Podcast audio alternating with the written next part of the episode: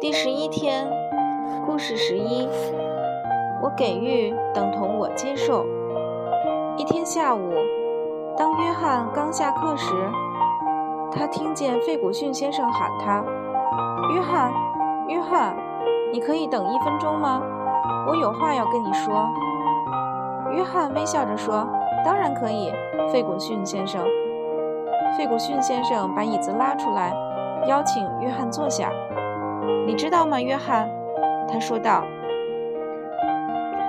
你晚了一个月才开始在这里上学，但是自从你到来以后，我看见很多同学都有很大的改变，尤其是你们班的同学，他们大部分都显得比以前轻松，成绩都比以前好，也比以前好管理了。我很荣幸你来到我的班级里。”费古逊先生把手伸进口袋里，说道。我希望你接受这份礼物。在上学时期，我就拥有这条项金链。这些年，它对我来说有很多特殊意义。现在，我想把它送给你。约翰微笑并感激地接受了金链。谢谢您，他说道。您知道吗，老师？我也有礼物要送给您。哦，约翰，这个没有必要的。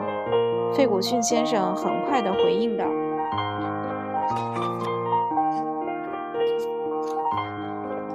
有必要的，费古逊先生，在接受的时候，同时给予是很重要的，因为给予等同于接受。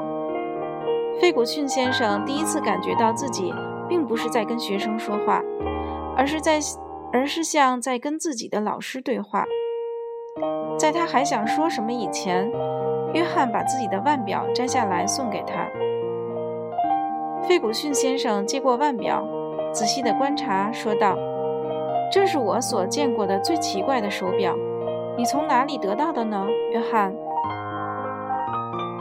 约翰微笑着回答道：“这是世界上独一无二的，我知道你会好好享用它。”费古逊先生瞪着腕表，问道：“这些按钮与按钮都有什么功能呢？”“这个并不复杂。”约翰回答道。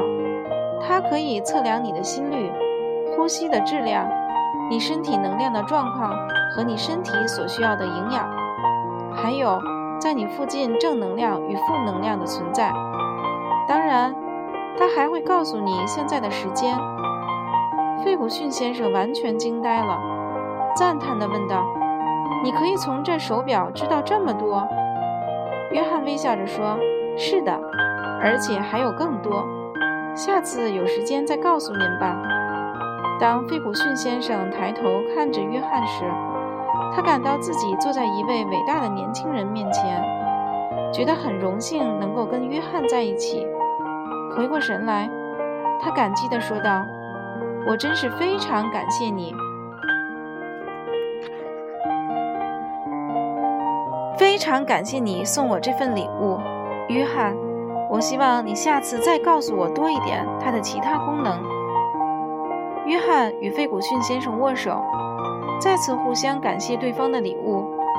约翰离开教室时，他微笑着，他知道费古逊先生将会发现自己和他人内在所拥有的力量。